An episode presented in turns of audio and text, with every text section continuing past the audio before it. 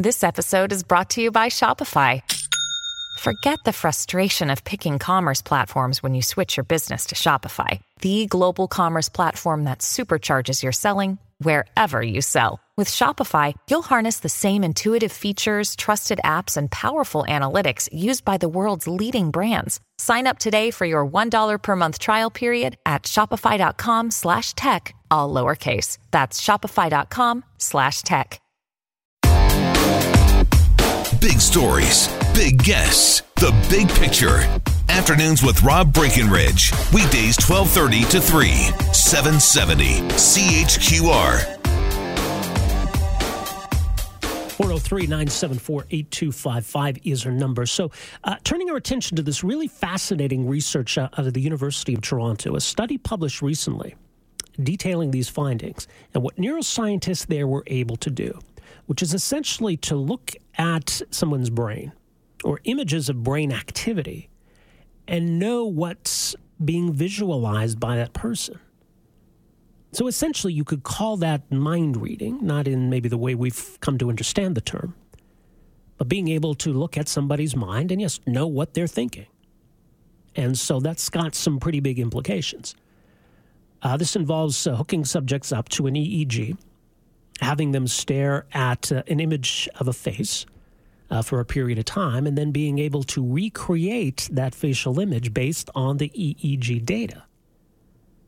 It is quite fascinating. Join us uh, to talk more about it. One of the uh, researchers involved, Dr. Adrian Nestor, is assistant professor in the Department of Psychology at the University of Toronto Scarborough. Professor Nestor, great to have you with us here. Welcome to the program. A bit of an overview then of uh, the kind of research you're doing and, and what we're able to to gather about how people's brains are functioning based on this EEG data. Of course. Um, the fundamental question we were trying to answer is um, what is the actual percept that you experience when, uh, whenever you look at a face uh, or an object? Um, and the way to do that um, would be by um, recording the pattern of neural activation associated with you viewing such a uh, an image, let's say, of a face, and then try to reconstruct um, the appearance of that stimulus as experienced by uh, by you, assuming you are the uh, participant in that study. And uh, that's precisely what we managed to do here using uh, EEG, electroencephalography. It's something that in the past has been done with um, fMRI, with functional magnetic resonance imaging, but EEG has specific advantages that make it um, a lot more suitable for applied research. Well, and I mean, I, I, from what I understand, that, that we've seen in previous research that when, when people are thinking about certain things or doing certain things, that, that that triggers activity in different parts of the brain. But this is going much further because you're almost able to see what the person is seeing. Uh, that is correct. Um, a lot of neuroimaging tools um, much better suited to um, uh, answer questions about where relevant signals are coming from, what what region of the brain. Um, EEG cannot do that very well, so we don't really have a very good understanding where the signal comes from. But what we can look into is what precisely we can uh, we can do with that signal. Um, what can we reconstruct based upon that signal? And um, because of that, EEG um, research has been focused on the on in the past on um, rather simpler aspects of um, visual recognition. Um, are you looking at the face, or are you looking at uh, at the car? Are you looking at somebody familiar or somebody unfamiliar? Um, and now we show that uh, we're in a position to do quite a bit more using EEG, um, not just trying to make categorical decisions such as this, but actually reconstruct a, uh, a relatively accurate um, mental um, representation of what it is that you experience when you look at, the, at an image of a face. And by the way, now the, some of this research has involved MRIs. This uses EEG. What's what's the difference between the two? Uh, they're both fantastic tools, but um, they have uh, different sets of um, strengths and weaknesses. Um, fMRI is fantastic if the question you are attempting to answer is what uh, part of the brain is responsible for a particular type of uh, process, right? Let's say a perceptual process, looking at faces. Um, EEG cannot do that, but it's got a much better temporal resolution.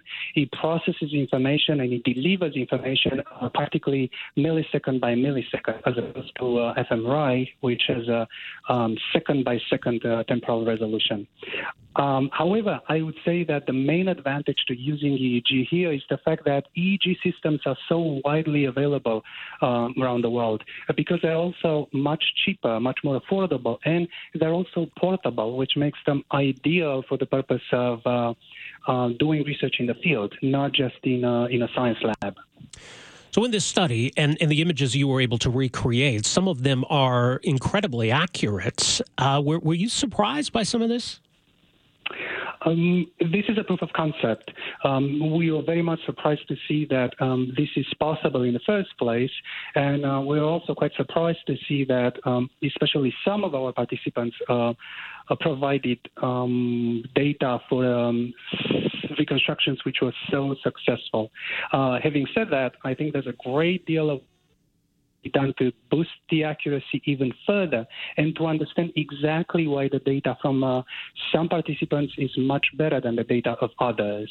And this has wide implications for the uh, um, ability to generalize um, and to transform this into a uh, um, general system for um, uh, practical applications. Well, and what might those be?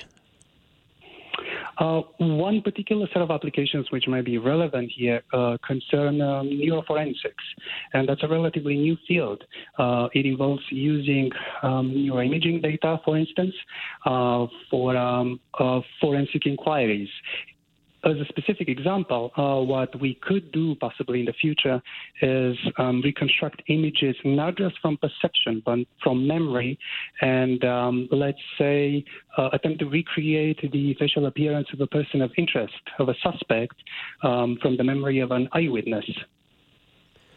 Another question would um, would concern um, clinical of, uh, of this research. For instance, um, allowing um, somebody who's unable to communicate through verbal means or through um, any other means, uh, behavioral means, um, simply by recreating uh, via recordings of uh, neural activations, experiences, visual experiences, um, such as whatever um, they saw or um, even verbal stimuli.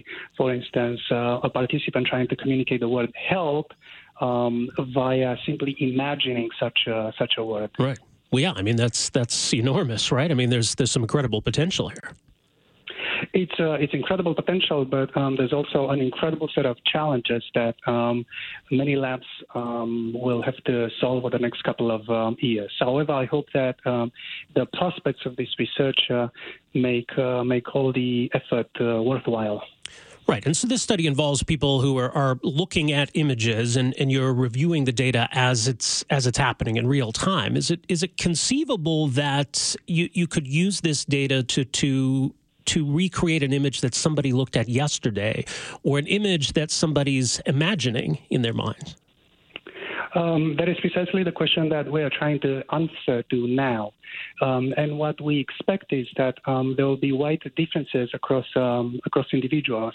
Um, some people might be much better at imagining things uh, with a lot of visual detail and in a much more stable fashion than um, than in the case of other individuals.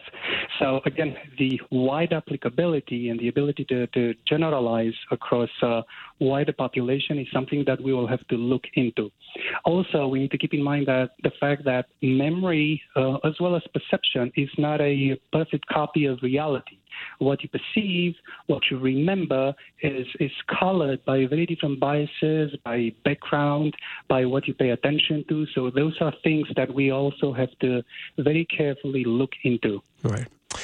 Uh, this has also sparked quite a conversation about privacy rights, uh, ethical questions around this this kind of research. How do we need to to move forward with all of that in mind?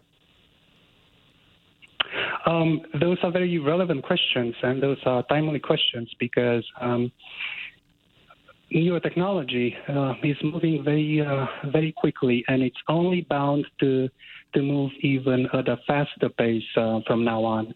Um, so then it is incumbent upon us to to attempt to develop the right ethical um, framework um, to accompany and to guide this kind of um, research in the future. Well, it's quite fascinating. Uh, we'll leave it there, Professor Nestor. Thanks again for joining us here today. Really appreciate this. Thank you. There you go. That's uh, Dr. Adrian Nestor, assistant professor at the Department of Psychology, University of Toronto, co-authored this study. Right, it's fascinating. It's a little frightening at, at some level. And I suppose as uh, scientists get better at doing this, we're going to have to address some of those those ethical and, and privacy questions. 974 8255 is our number. We are back with more right after this. Afternoons with Rob Breckenridge, starting at 1230 on News Talk 770 Calgary.